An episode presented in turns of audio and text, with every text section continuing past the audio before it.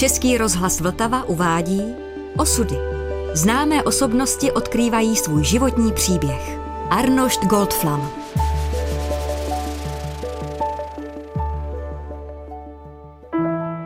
Jak celý můj život uplynul, chci ti říct. Teď už to zas nevím, tak dávno je to pryč. Smím si ještě na chvilku hrát, můžu na chviličku své kamarádky k nám domů zavolat. Je to pryč, proč se musím zas převlíkat, když se mi zase vůbec tak, ale tak, ale hrozně nechce spát. Já jsem začal taky učit po převratu na škole na akademii brněnské.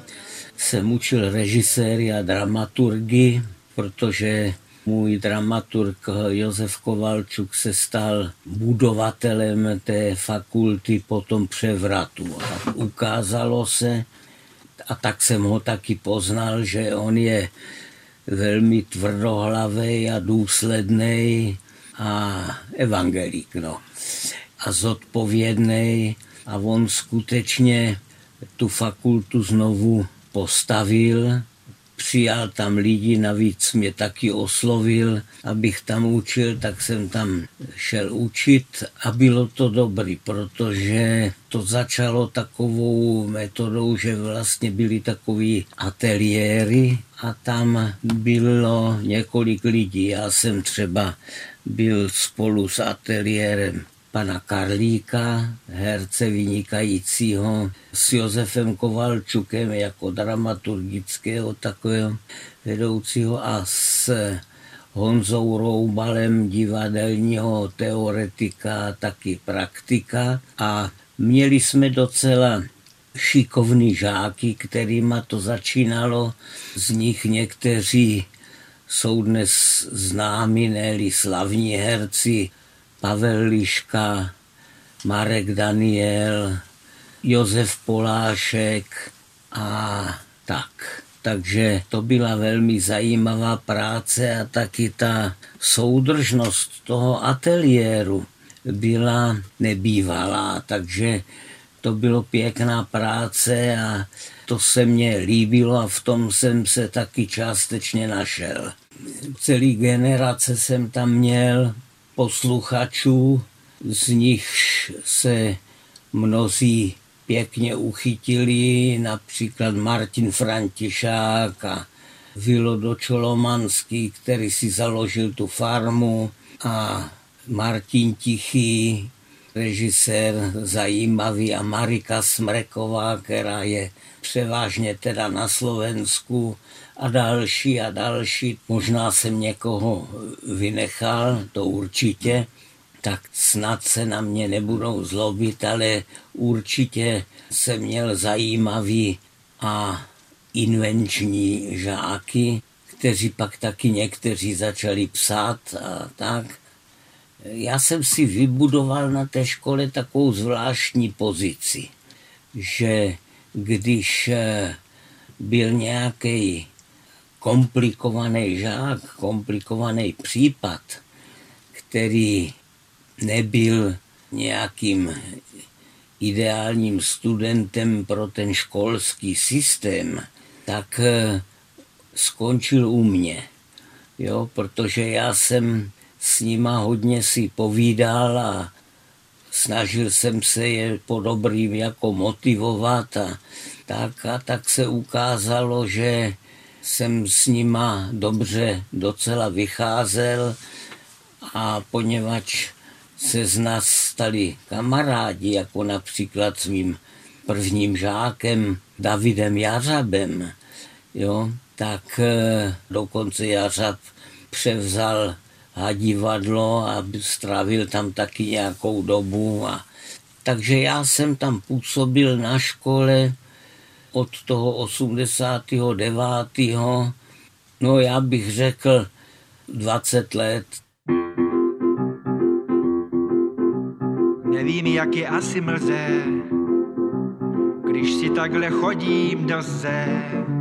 Chodím, jak chce se mi, chodím skazaní, chodím skazaní.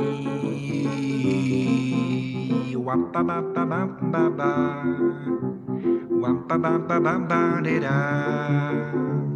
Chodím, jak chce se mi, chodím, jak chce se mi, chodím skazení. Já se totiž učím v mlze, marnou láskou zcela zhazen. Chodím, jak chce se mi a učím se skazení, kouzlu zmizení.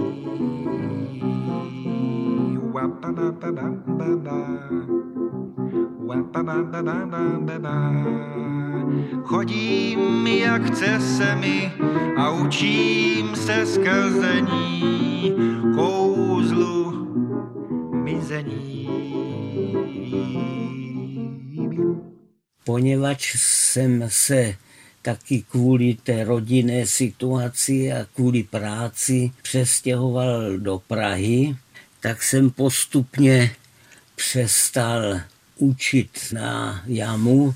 Už jsem neměl kapacitu na to tam jako jezdit a vždycky jsem tam jezdil na pondělí a vracel jsem se zcela vyčerpán. No a tak pak mě oslovili a učil jsem na té akademii Josefa Škvoreckého, kde jsem měl taky dobrý žáky, nedá se říct generálně, jo, ale to byla soukromá vysoká škola, takže to bylo taky, že někdo tam šel, že mu rodiče platili školné a někdo tam šel, protože ho to opravdu jako bavilo a oni taky tam začali psát a psali zajímavé velmi věci a tak jsem tam působil, pak se založila další vysoká škola, která teda úspěšně pokračuje.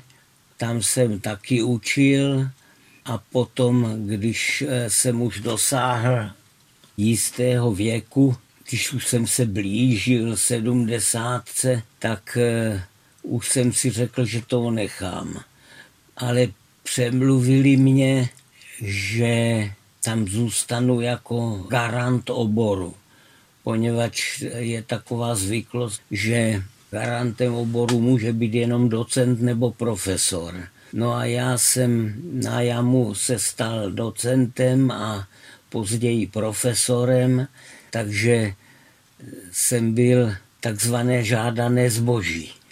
Takže jsem jako profesor potom se stal garantem toho oboru a v tom jsem se trval asi tři roky a pak, protože ten garant vlastně nemusí učit nebo něco, jo, tak mě bylo blbý brát peníze vlastně jenom tak a tak jsem to vzdal. Hned jak měli náhradu za mě, tak jsem to vzdal. Ale myslím si, že ta moje pedagogická dráha taky mě hodně dala, protože já s těma studentama jsem se skamarádil, jak říkám, když byly některé komplikované případy, tak jsme se měli v oblibě s těma studentama, tak to byl takový částečně synovský jejich vztah ke mně, nebo můj takový polootcovský, jo, takže jsme probírali všechno možné, takže jsme se skamarádili a s mnohými jsem kamarád dodnes. Samozřejmě to bylo dobrý v tom smyslu, že je člověk s mladýma lidma, jo, mladí umělci Oni měli svoje představy a já jsem nechtěl tam působit jako direktivně, že bych jim řekl, to musí být tak nebo onak. Jo? A vlastně všechno se odehrávalo v dialogu. A taky jsem dělal s nima nějaký inscenace, nebo jsem viděl ty mladí, jak zkouší ty studenti. Jo? A, takže to bylo velmi užitečný, v podstatě bych řekl ve všech směrech. Že člověk viděl, jak oni smýšlí, jaký mají názory, jak se dívají na různé věci, nebo jak přistupují třeba ty herci k rolím, jo? A tak určitě to bylo, nevím, co jsme jim teda, nebo co jsem jim byl schopen dát, ale pro mě určitě to bylo obohacení po dlouhou dobu.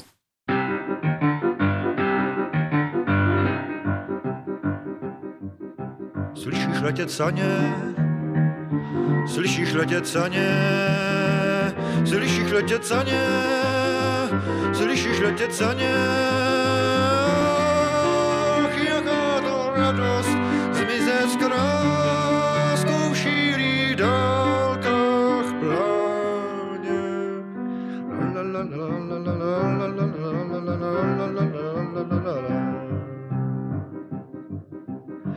letět za ně, slyšíš letět za ně, slyšíš letět za ně, slyšíš letět za ně.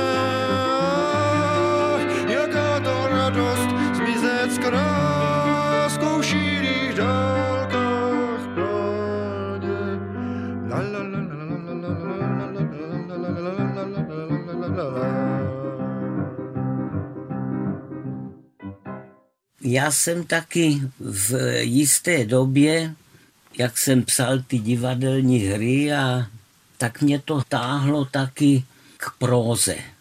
A tak jsem svým kamarádem jsme byli ve Wiesbadenu v Německu. Tam byl festival Nové hry z Evropy. A každý byl patronem z některé země. A já svým kamarádem a členem polistopadové vlády Martinem Porubiakem, on byl, myslím, místo předseda vlády nebo co. A já jsem byl patronem za Českou republiku jako autor, nikoliv neznámý. Vždycky trval ten festival 14 dní a tam jsme viděli skutečně dobrý i horší, teda samozřejmě hry z celé Evropy to se jmenovalo New Place from Europe nebo Neue Stücke aus Europa. Jo, tak tam jsme viděli docela dobrý, zajímavé věci a taky jsme měli pravomoc a to se stalo doporučit něco od nás. Jo? A za to jsme tam byli na deset dní zváni a uváděli jsme ty naše hosty. Tak jednou jsem tam poslal Vladimíra Morávka z jeho inscenací Aquabel a pak eh, jsem tam poslal Davida Jařaba s jednou jeho inscenací. No a někdy jsem eh, neuspěl s mým doporučením, no ale tak nicméně to bylo dobré, že se podařilo občas prosadit nějakou českou hru. No a poněvadž ty představení byly odpoledne a tam byli zástupci různých zemí. Každá země měla svého patrona.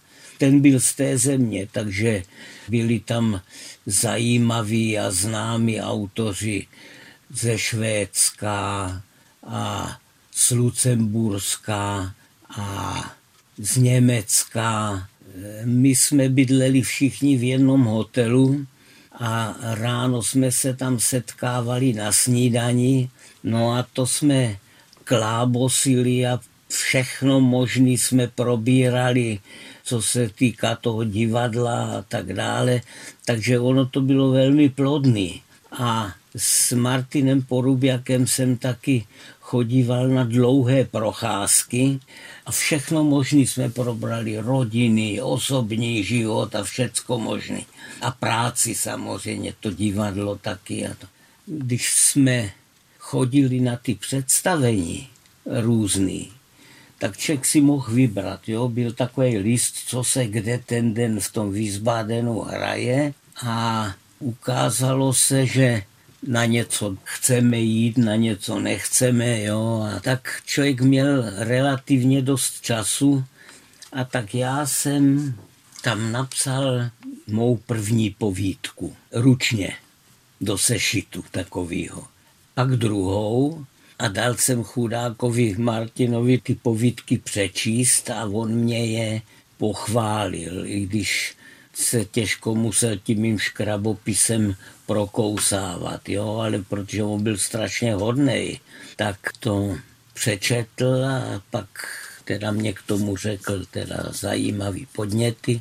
No a tak jsem potom, když jsem se vrátil do republiky, tak jsem psal dál a dál, až jsem napsal svou vlastně první knihu povídkovou pořád o jednom a jiné povídky. To bylo v závorce. Potom se to teda rozvinulo a napsal jsem knihu Osudy a jejich pán, pak taky mě zemřel tata. Maminka už dávno, že jo, kolem té maturity a tata zemřel ve vysokém věku 97 let a já jsem s ním měl někdy komplikovaný vztahy. Někdy jsme se hádali, někdy jsme se měli rádi, někdy jsme šli na procházku, jindy jsme spolu měsíc nebo dva třeba nemluvili, protože my jsme byli rozdílní povahy. Já jsem po mamince víc, jako jo. Takže jsem pak napsal knihu povídek, protože po jeho smrti jsem si uvědomil, že i když to někdy nebylo ideální, tak přece on to se mnou myslel dobře. A já jsem to nevždy pochopil. A on nevždy pochopil mě. Jo? A tak jsem napsal knihu, ve které jsem ho pomyslně vnitřně požádal o odpuštění za komplikace, které jsem mu způsobil. A to se jmenuje Tata a jeho syn.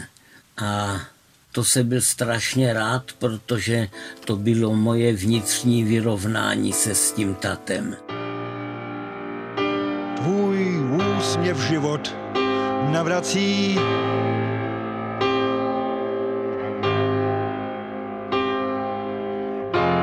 tvých očí lesk je spásy záblesk. Anděli radostí.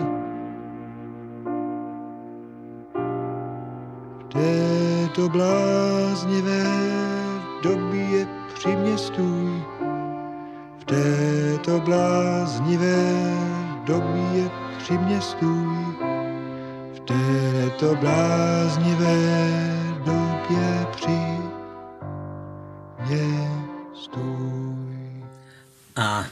moje žena Petruška mě říkala, ale ty vždycky říkáš, mluvíš s láskou o té mamince tvojí a tak a proč nenapíšeš něco o mamince? Já jsem říkal, no tak když ona mě zemřela brzo a já jsem s ní neměl konflikty, jo? já jsem ji miloval. No a ona tak pořád to vždycky občas připomněla a tak jsem napsal knihu povídek hlavně o mamince. A pak jsem napsal dalších několik knížek, podivné historky ze života, strašidelné Brno a ještě nějaký. Takže jsem napsal několik povídkových knih, jenomže mezi tím teda, to se zase vracím zpátky, se nám narodili dvě děti, Oto Antonín a Mimi Irena. A já jsem si říkal, no jo, no tak Otík se narodil, když mě bylo 54, jo, a mužka se narodila, když mě bylo 60, čili dosti pozdě. A já jsem si říkal, no jo, a co kdybych natáhl bačkory? tak budou mě ty děti vůbec znát. A tak jsem napsal knížku A taky jsem si říkal, no tak já třeba nejsem tak často doma, jak jsem kvůli tomu divadlu a tak kvůli té práci. A tak jsem napsal knížku Tatínek není k zahození. No a za to jsem dostal to ocenění Magnesia Litera, nebo tu literu. A to mě taky jakoby popíchlo upředu. A pak, když se šest let na to narodila Mimuška, tak jsem si říkal, no tak musím pro ňu taky něco napsat, aby měla na mě památku. A tak jsem napsal Tatínek není k zahození dvojku. Jo, to jsem si vymyslel takový jakoby pseudopohádky na pozadí vztahu těch rodičů a dětí. No a mě to bavilo jo, to psaní těchto příběhů. Takže od té doby jsem napsal dalších deset knížek pro děti. A moje děti už jsou velký, už to v podstatě ani nečtou, nebo si to přečtou ze zdvořilosti a slušnosti. Člověk píše, napíše něco a je rád, ale když to pak má v ruce jako knížku, tak to pak si říkám, no to už mě nikdo nevezme. To už je daný, vytištěný a hotovo. Jak bydlím v té Praze a nebydlím v Brně, tak se stále pocitově do toho Brna vracím, tak jsem napsal ještě novelu Brno, ty město mých snů. Této bláznivé době při městu této bláznivé době při. V této bláznivé době při mě stůj. V této bláznivé době při mě stůj. V této bláznivé době při mě stůj této bláznivé době při stůj. Protože jsem viděl, že ten můj talent výtvarný není tak průkazný, jak jsem si myslel. A tak se to postupně změnilo v to psaní. Pro mě je to zajímavá věc, protože když jsem začínal s těma výtvarnýma ambicema, tak jsem si říkal, no já se vyjadřuju jedině výtvarně. No a uplynula léta a já jsem začal psat ty dramatizace a divadelní hry a uplynula léta a já jsem začal psat povídky a knížky jo, a další léta uplynula a já jsem začal psat, co mě nikdy nenapadlo, že budu psat knížky pro děti. A to mě bylo těch 54, když jsem začal psat ty knížky pro děti. Takže člověk si nemá říkat, že to je definitivní tak nebo onak, ale čekat, co přijde a když taková příležitost nebo nápad nebo impuls přijde, no tak eh, prostě se toho chopit a snažit se naplnit tu výzvu osudu. Jo? No a já čekám, co ještě přijde, jestli ještě něco vůbec přijde. Jo? To Brno, ty město mých snů, to je taková novela. To už není povídka, to je novelka, tak třeba dáli Bůh, napíšu ještě nějaký román, ale dovolím si o tom pochybovat. Jo?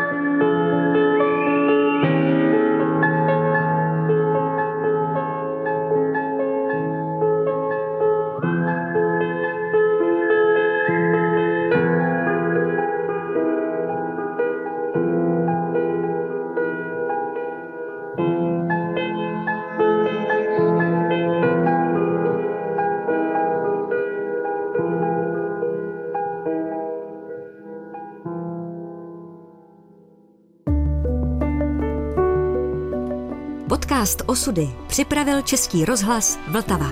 Další části si poslechněte na webu vltava.rozhlas.cz, v aplikaci Můj rozhlas a ve vašich podcastových platformách.